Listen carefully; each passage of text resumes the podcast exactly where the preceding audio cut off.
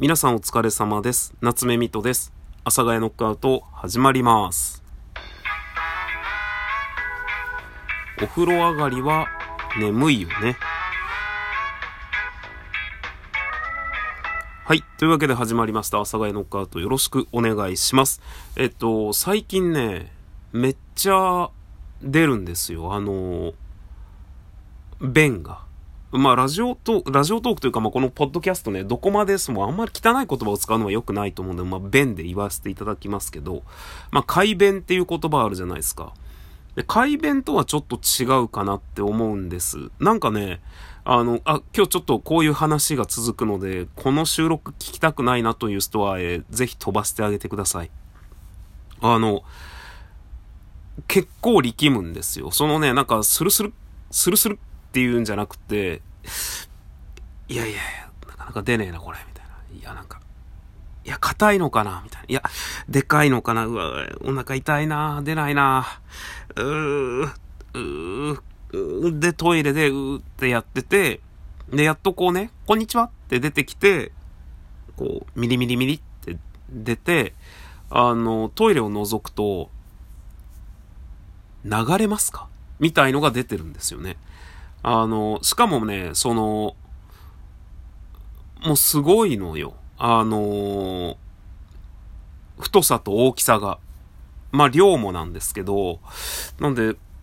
で、毎日、なんか僕基本的に毎日便が出てるタイプだったんですけど、最近毎日ではないかなっていう気がしてて、2日に1回ぐらいなんですけど、で、その2日に1回で、あの、流すのが不安になるぐらい、でかいのが出るんですよね。その、僕、量はね、結構昔からすごい出るんですよ。あの、いわゆる食べたら、ちゃんとそのまま出るタイプの人間なので、あの、2日に1回とか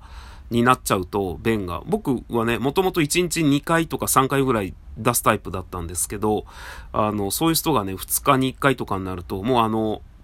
収まりきまら、切らないぐらい出るんですよ。こんにちは、っつって。あの、こんにちはっていうかまあ、いわゆるこう、水が溜まってる部分より上まで全然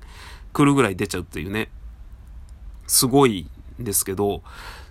でもそれでもね、まあ、いわゆる便なんですよね。あのまあ、難便というか普通の便なんですけど、最近なんかね、もう本当にね、なんて言うんすかね、筆箱ぐらいの大きさのが、ドカーンって出るんですよ。筆箱。筆箱っていう表現ちょっとおかしいよね。なんだろうな、あれ。ゴーヤだと太すぎる気がするんだよね。キュウリだと細すぎる気がするんだよね。まあ、だから太めのズッキーニ、ズッキーニぐらいのものが、ドカーンって出るんですよね。ズッキーニも言い過ぎだと思うんだけど、で、それがさ、最近すごく出るんですよね。2日に1回とか。で、今日もね、しかもあの、今日2回そういうのが出て、朝起きて、起きてすぐ、なんかお腹痛くて起きたっていうよりは、起きて、あ、お腹痛いな、みたいな。あ、じゃあトイレ行こうと思って、トイレ入って、こう、大体ね、硬、硬くてでかいので、出てこないんですよ、なかなか。で、あ、これまた硬いやつ出るな、でかいやつ出るな、と思ってて。で、こう、出たら、あのバズーカ砲みたいのが2本出てたんですけど、で、で、それがあって、だ時間かかるんですよね。だから、こう、でかくて硬くて大きいので。でかくて大きいって一緒のこと言ってんな、俺。で、それで、あの、お昼ぐらいにまた便意が来て、もうそれがね、一回出ると結構なスッキリ感があるので、便意あんまりなかったりするんですけど、また便意が来て、で、こう、またか？と思ってたら、それもね、すげえ出るんですよ。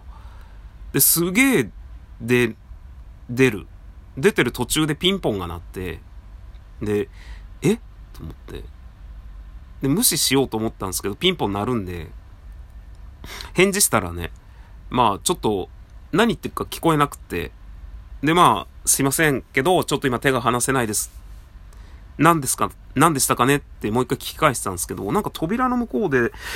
あの、あ、じゃ聞き返したら無言になったんだ。最初ピンポーンって来て、はいって言ったら、なんとかなんとかで、なんとかなんとかですって言われて、だからその、郵便ですみたいな感じの短いものじゃなかったので、え何なんだろうなと思って。ガスの検診とかでわざわざピンポン押したりすんのかなとかってちょっと思ったんですけど、で、その後、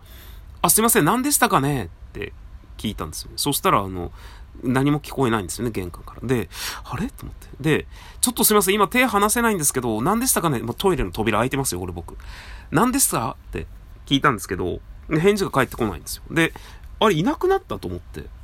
それこそなんかガスの検診みたいな人が来て、なんか郵便ポストになんかね、あの、検診しましたよみたいなの入れてったのかなと思って、で、まあ、弁の続きしてたんですけど、そしたら、またピンポンになって、だから、いたんですよね。その、音とかも何も聞こえてないので。で、